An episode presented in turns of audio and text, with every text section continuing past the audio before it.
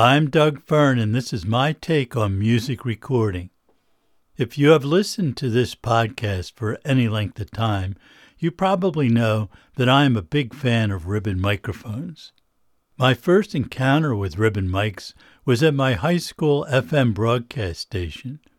The mics were not in use and not in very good condition, but I pulled them out of a cabinet and hooked them up to see what they sounded like. At that time, the station used a Shure 55S Unidyne in the studio as the main announce mic. It looked cool, although it was old fashioned looking even in 1965. It did not sound very good, but it was a great match for the announcers with no mic experience, since it was practically indestructible and difficult to pop. Many of the other mics we had were Electro-Voice Omni Dynamics, which were used primarily for sports remotes and shows that had guests. I quickly discovered why the ribbon mics were not well suited for the high school station. For one thing, they were easy to pop and sounded really bad if you got too close to them. We had several RCA KB2 paintbrush mics, which were very small. They sounded okay, but not great.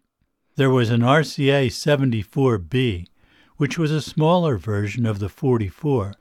It sounded really good, but the acoustics of our radio station studios were pretty awful, and the bidirectional characteristic of these mics made the room sound even worse. The announce booth was small, and the mic was only inches away from the window, so a bidirectional mic would not work in that situation. Working the Shure very closely was the best solution we had. By the way, that Shure dynamic element eventually was used in the ubiquitous SM57. In my senior year in high school, I started working weekends at WPEN, AM and FM in Philadelphia. They used mostly EV dynamics too, but I discovered quite a collection of RCA ribbon mics in various locations around the station. Most were on stands, out in the open. Who knows how long they have been stored like that? I bought a pair of 44s and a 77 from the station. The 44 is the classic mic from 1930 that has a diamond shaped profile, while the 77 is peanut shaped. Everybody knows those two mics, even if you are completely removed from anything in recording or broadcast. They are icons, often used to represent a generic microphone. When I opened my own studio, I had in my mic collection a Neumann U87 plus a pair of KM84s. Those were two of the first solid state condenser mics that Neumann made. They sounded dramatically different from the ribbon mics, and I valued their presence peak and in your face character. I had other mics, from EV, Altec, Beyerdynamic, Sennheiser, Schoeps, and a Neumann M49, and others I cannot remember now. I brought out the 44s and the 77 for horn sections, but otherwise did not use them much. Soon I acquired a pair of RCA BK5s, which were unidirectional ribbon mics. I think of the BK5 as the Eric Sevareid mic. He was a newscaster and commentator on the CBS TV network and always had a BK 5 on the desk about two feet from his mouth. It sounded great, a perfect match for his voice. It looked good on TV, too, much more modern looking than the RCA 77 or 44. I was not working with anyone who had a voice like Eric Sevareid, and the BK5 did not sound good on any of the vocalists I was working with at the time. However, I learned that some studios were using a BK5 as a kick drum mic, so I gave it a try. It was not very close to the drum, but it lasted exactly two hits before the ribbon blew out. I sent it back to RCA to be re ribboned and never used it on kick ever again. Finally, after not using the BK5s for a long time, I sold them to get more condenser mics. Despite trying to educate my engineers about how to use ribbon mics, they did not like them on anything. I warned them about the powerful magnets in those mics and the dangers to tape reels. Despite that, one day I walked into the control room to see a 44 sitting on top of an album master tape. After admonishing the miscreant who did that, we put the reel up to check it, only to find about a 20 dB increase in noise on each revolution of the tape reel. After that, I took the ribbon mics out of the mic locker and eventually sold them all.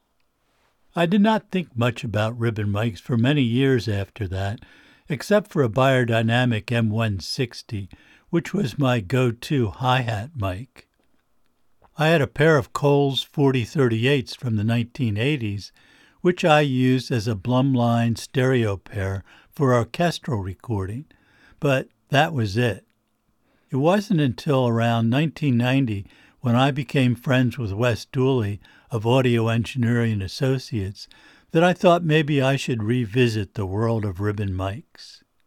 You can hear Wes talking about how he got into the ribbon mic business in episodes 5 and 10. Wes was generous in letting me borrow some of his mics to try out on recording projects. His line of mics was much smaller then than it is now. I think the first ones I tried were R84s, which I thought sounded very good, but not exactly what I was looking for. By the way, I and other people suggested to Wes that he make a stereo version of the R84, which he did. That became the R88, although it is significantly different from the R84. The R88 has become one of my favorite mics which I use almost always on piano and on drums, or sometimes as a single mic stereo pickup with the performers arrayed around the front and back of the mic. Although inspired by the 44, AEA's mic line did not include a real recreation of the 44 for quite some time. Part of AEA's business was refurbishing RCA 44s and after a while Wes decided he had the parts and expertise to exactly duplicate the original RCA design. When he sent me a pair of 44s to try out, I was sold on the ribbon sound. Why it took me all those decades to appreciate that sound, I will never know. I have done sessions entirely with 44s, and they sounded great on everything. But more on that in a minute. So, what exactly is the ribbon sound? Well, I can make an analogy. Ribbon mics are to microphones what vacuum tubes are to audio electronics. To my ear, tubes sound like the music. Ribbon mics sound like the music. Maybe I needed to pair those two technologies up to fully appreciate the difference from the condenser sound. To be clear, these are not mics for everyone. I think they could be, but for people who get the sound they want with condenser mics, I think they should stick with what works for them. I still have many condenser mics and use them when needed, but I think I have moved beyond that sound into something that better fits my style. Certainly not everyone will agree, but it works for me. No microphone type is perfect for every situation, and many people find ribbon mics awkward to use. Not every sound is a good match for ribbon mics either, nor every situation. Most ribbon mics are big, heavy, and fragile, so they are not well suited for stage use.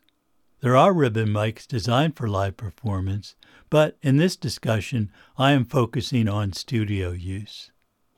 The output level of a ribbon mic is very low compared to a condenser mic. That is usually not a problem for most mic preamps, but in some situations, like distant miking of relatively quiet instruments, the low level and maybe preamp noise will become a problem. Perhaps a condenser mic is a better choice for that application in many situations. Some ribbon mics are sensitive to electrical noise usually heard as a low level hum or buzz. This has become particularly troublesome with the proliferation of noise generating electronics like cell phones, LED lights, SCR light dimmers, HVAC units with variable speed motors, and switching power supplies. During a recent session, we had a problem with noise in one of the ribbon mics. It was traced to one of the LED video lights we had set up for video recording of the session. This is also a problem with many dynamic mics. Condenser mics are much less likely to pick up that electrical noise. Because of the low output level of ribbon mics, there has become a market for pre preamplifiers, which raise the level of a ribbon mic about 15 to 20 dB, so they are more in line with condenser mics. Those work pretty well, although I prefer to avoid the solid state stage. And many modern ribbon mics now contain active electronics, which boost the level. Some of those active mics also insert a presence peak to make the ribbon sound more like a condenser. Not a bad option for some people, but I think if you want condenser sound, use a condenser mic. To studio people accustomed to hearing nothing but condenser mics, a ribbon mic initially sounds dull. But if you look at the frequency response of a good ribbon mic, they are generally fairly flat through the range that is most important. True, they tend to roll off at the very high end, often down quite a few dB at 20 kHz, but that might not have as much impact on the final product as you might think. I find it remarkable that ribbon mics usually take a lot of EQ without a problem. Basically, you can tailor the frequency response to fit the need of the music and your recording style. All the frequencies are there, and you can boost or attenuate any frequency range easily to get the sound you want. It may take a while to adjust your ears to the sound of ribbon mics, but once you do, you may find your condenser mic sound too harsh and shrill for a lot of things. Generally, I do not use any EQ on my ribbon mics, except for some low end roll off when needed. That low end problem is caused by proximity effect. That simply means that the mic sounds bassier the closer it is to the source of the sound. Sometimes that is desirable, but most of the time I find that some gentle roll off of the lows, starting around 150 Hz, restores flat low end to the ribbon sound. For me, a 2 to 6 dB shelving roll off at 40 Hz on a DW Fearn VT4 or VT5 equalizer allows me to make the lows much more natural. Other equalizers will probably need different settings. Proximity effect is not unique to ribbon mics. Just about all directional mics have some degree of bass boost. It's physics. Some mics even have a bass roll off filter you can switch in to compensate. Wes Dooley tells me that the 44 does not exhibit flat bass response until it is 9 feet from the sound source. That's not possible for most of our recording sessions, so some EQ may be necessary. You could think of the increased bass response as some built in low frequency boost EQ. Where you might reach for an equalizer to achieve that with other mics, the ribbon mic might do just what you want without any EQ at all. As an example, lately I have been using a cello part for bass, either plucked or bowed.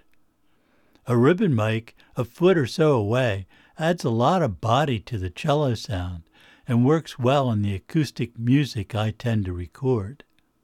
Proximity effect can also be a useful dynamic tool for singers who understand how to use it.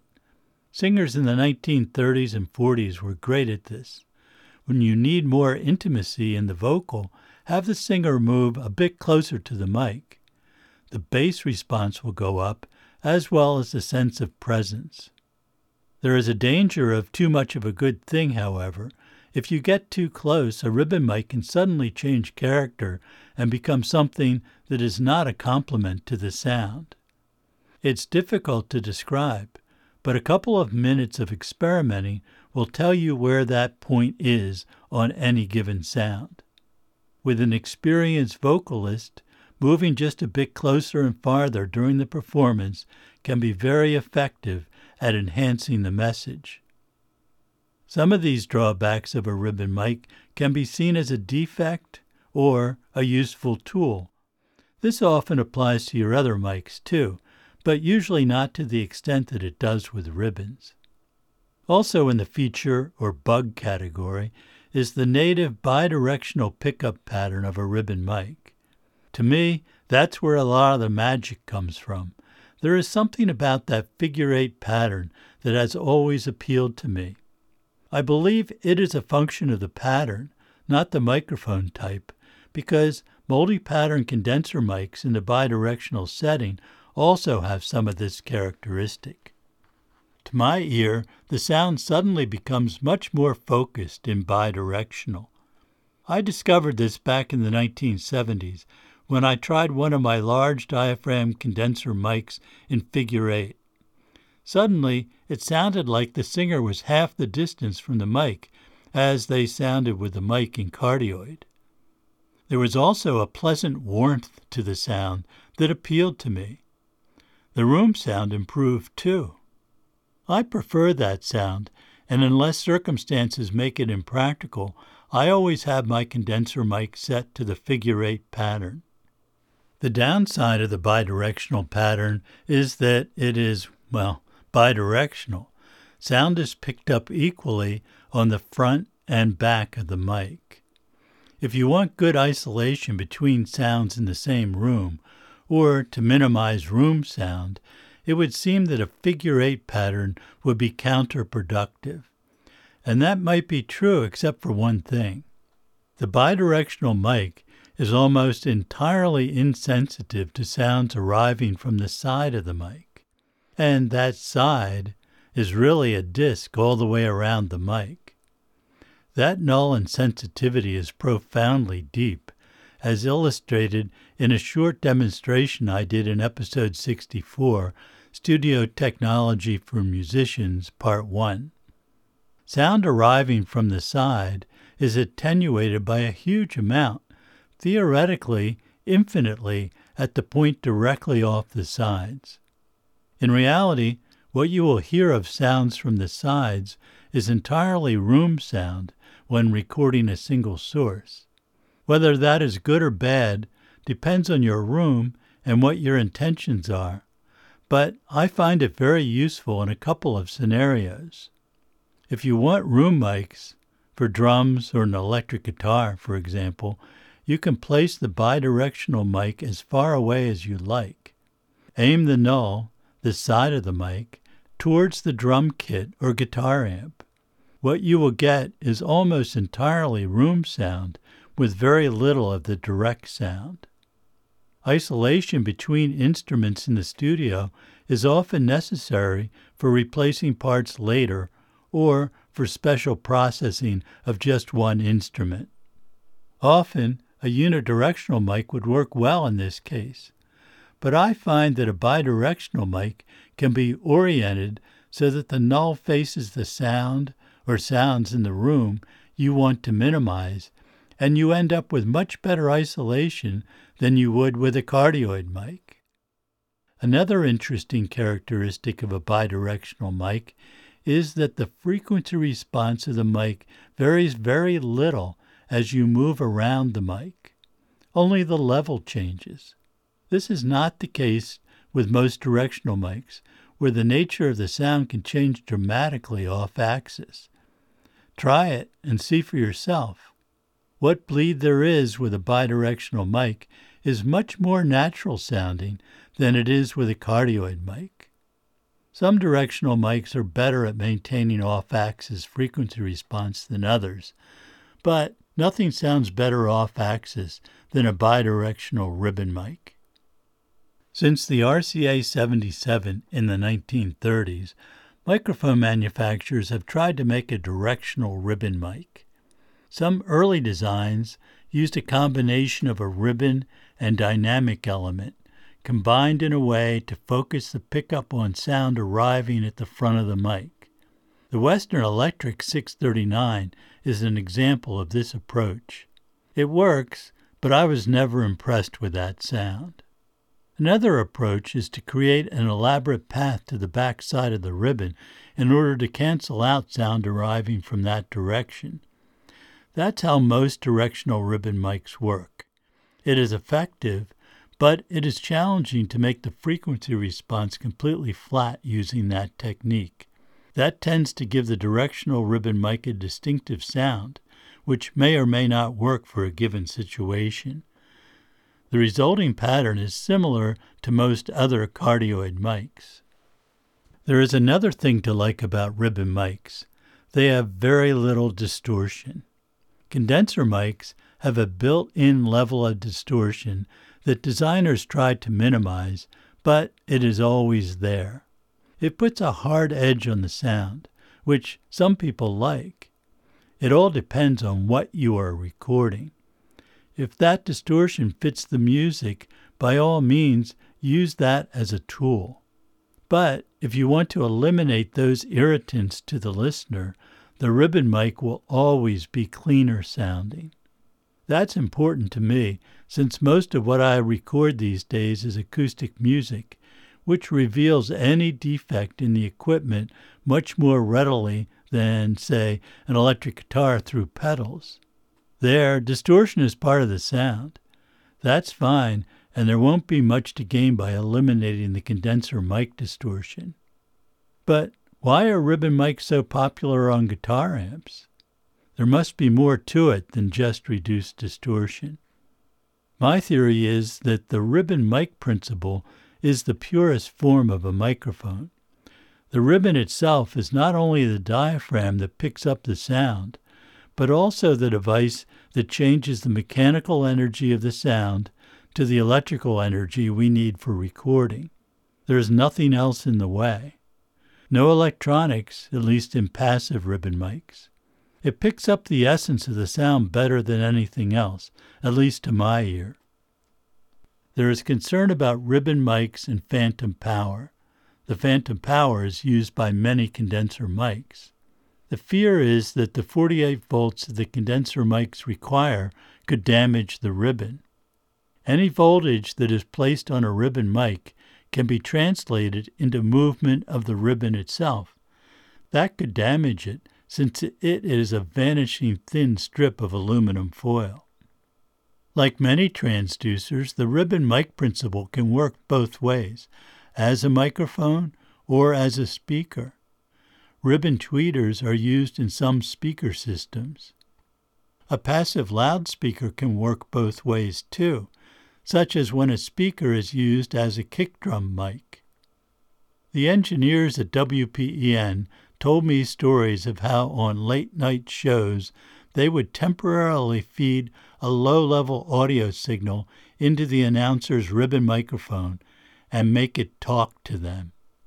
They had great fun freaking out the announcers who were unaware of this trick. I do not recommend trying this because it is far too easy to damage the mic that way. The 48 volts powering condenser mics is called phantom power because the DC voltage is undetectable by the microphone audio path.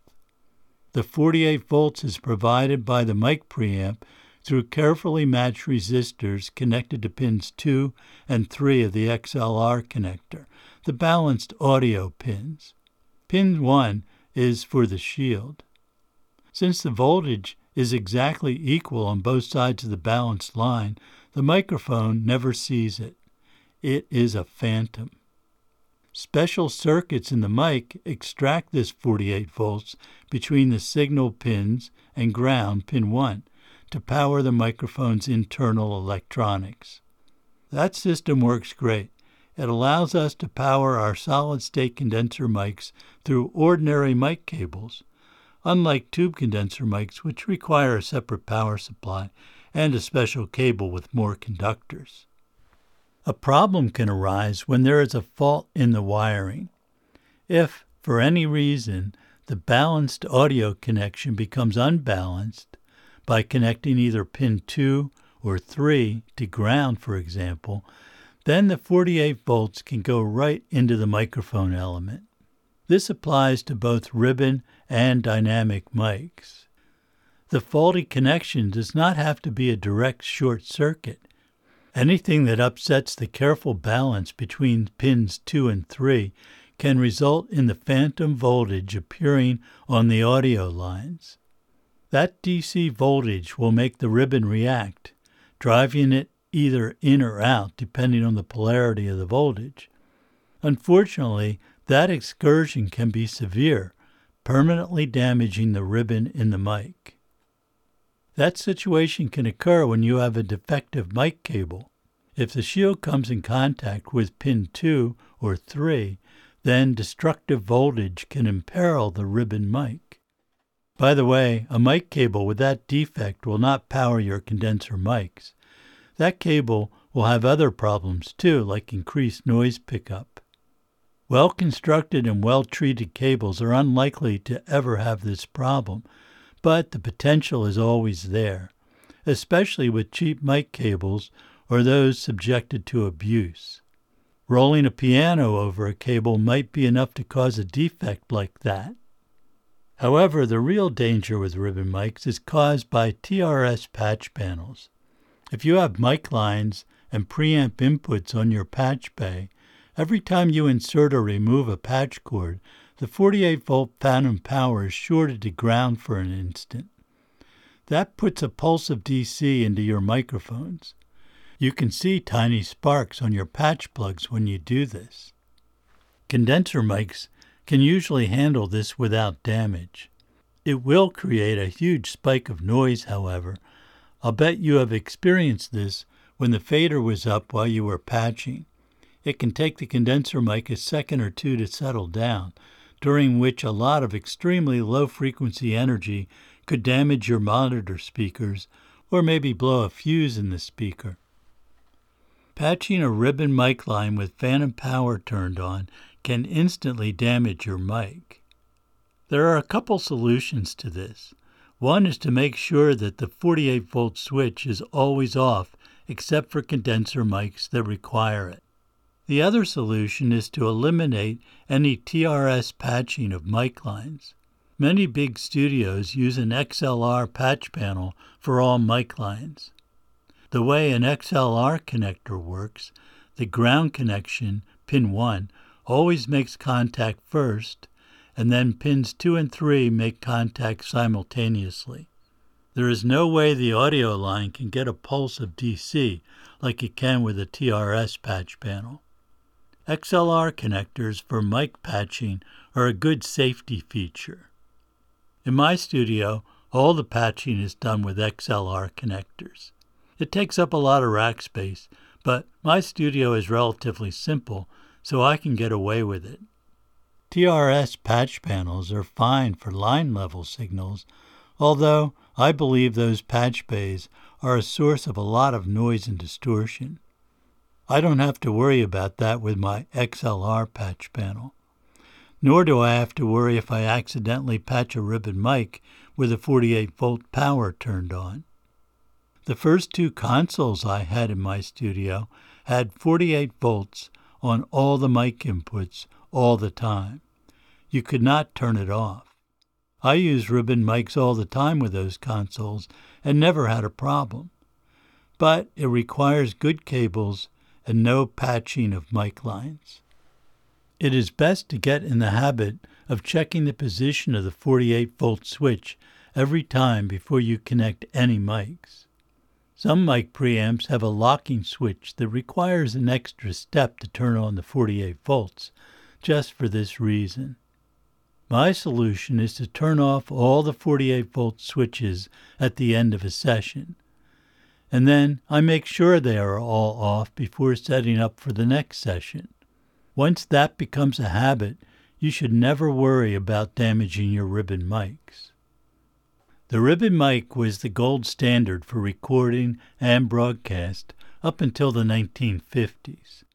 Neumann, AKG, and other manufacturers of studio condenser mics started marketing their microphones in the 1950s, and they were immediately adopted by most engineers and producers because of their unique and compelling sound. Ribbon mics fell into disuse. Like most trends, things often swing one way and then the other. Ribbon mics have made quite a comeback in the last 20 years as people discovered their unique qualities. There are now quite a few manufacturers selling ribbon mics at a range of prices. Most of these mics are cheaper than a quality condenser mic. If you have not used a ribbon mic, I can give you some examples of how I use them that might help you get started. Let's start with vocals, since this is most often the most critical application for a mic in music recording. My favorite for vocals is a 44, either a vintage one or a new production version. It is an amazing microphone, which is even more astounding when you consider that it was the world's first truly high fidelity microphone available. After many years of development, it was introduced by RCA in the early 1930s. What are the chances that a mic design that goes back nearly a century would still be one of the best sounding mics you can buy? I attribute that to Harry Olson, the scientist at RCA who spent years perfecting the sound. The 44 is well suited for vocals since it was designed for broadcast use. It has a variety of layers of protection for the ribbon that makes it suitable for fairly close miking of a voice. It is still possible to pop a 44 if you get too close or if the vocalist tends to emphasize P's or other plosive sounds, but no more so than most large diaphragm condenser mics. You probably use some sort of wire, cloth, or foam pop filter on your condenser mics to minimize the pops. You may not need that on a 44 for a couple of reasons. One is the built in pop filtering, but the other is that you should not work a 44 or any ribbon mic like you might an SM58 on stage. Some inexperienced singers will try to do this, but it will sound awful and everyone will realize it right away. Give the mic some distance. How far away? It depends on the singer, the room, and the material, of course, but I would say rarely closer than a foot away. Typically, I have singers about 18 to 24 inches away. At that distance, proximity effect is not as pronounced, and the singer is unlikely to pop the mic. Ribbon mics always sound closer to the sound than their physical distance would suggest. Eight inches between a vocalist and a ribbon mic is about as close as you would ever want. And it sounds to me like the intimacy you get at that distance is equivalent to a condenser mic at four inches or less. Working any mic that close requires really good mic technique from the singer. By the way, I'm recording this with an AEA R44 mic with no pop filter, and I'm about 10 inches away from it. How about an electric guitar? Put the mic where you would normally put your SM57 or whatever you typically use. Too close can sound bad, so I would avoid putting the mic right up against the grill cloth. But you can safely get pretty close, even to a loud amp. However, if you can feel air movement at the mic distance, it is too close. Acoustic guitar? Frankly, I use a condenser mic half the time and a ribbon the other half, depending on the instrument, the player, and the music. Getting a ribbon mic close enough to achieve an intimate guitar sound is sometimes a bit too close for a ribbon. If the instrument is thin sounding, with more treble than bass, a ribbon can do wonders. On the other hand, a guitar with a lot of low end is going to take a ton of EQ to tame, and the ribbon mic's proximity effect is not going to help. When I do use a ribbon mic on an acoustic, I tend to use a Royer R121, which is small and easy to place and doesn't get in the way of the player like a larger mic might. I could do an entire episode on miking drums, but my favorite technique is to use one stereo ribbon mic in front of the kit, maybe five feet or more away, aimed horizontally, and positioned vertically to get the desired kick drum balance with the rest of the drums and cymbals. This technique can be challenging since it can take some time to find the right placement. I always use two figure eight ribbon mics at right angles to each other in the Blumlein configuration.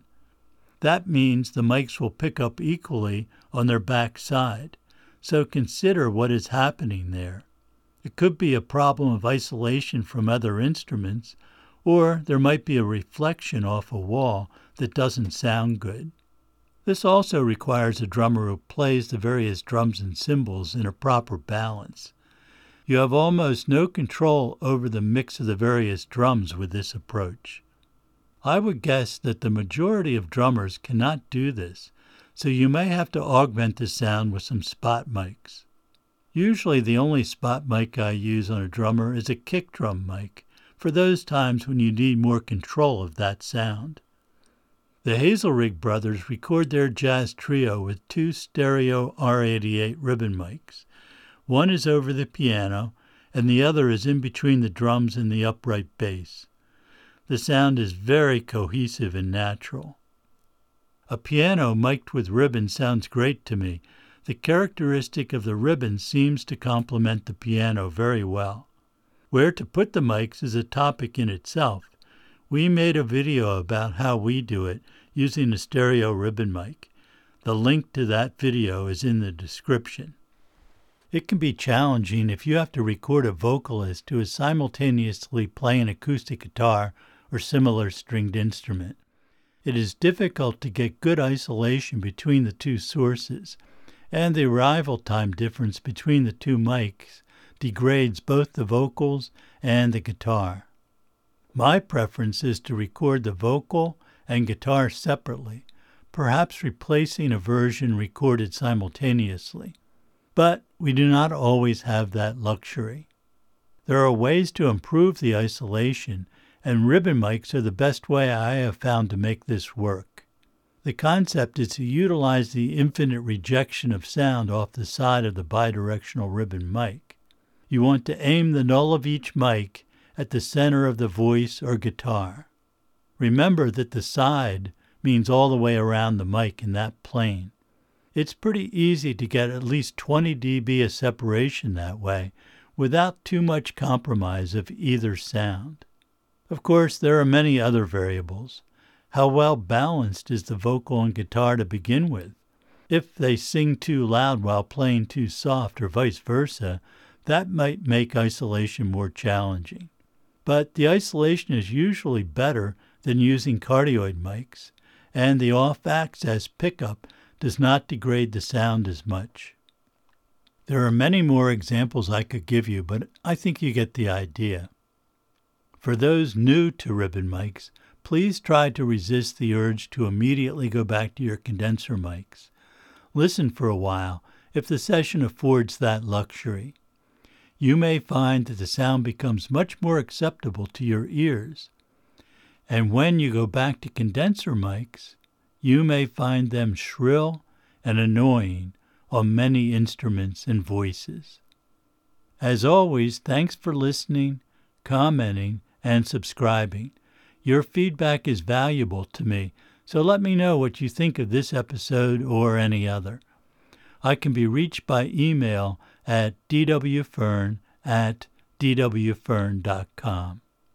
And please help this podcast grow by suggesting it to your friends and sharing it on social media. Thanks. This is my take on music recording. I'm Doug Fearn. See you next time.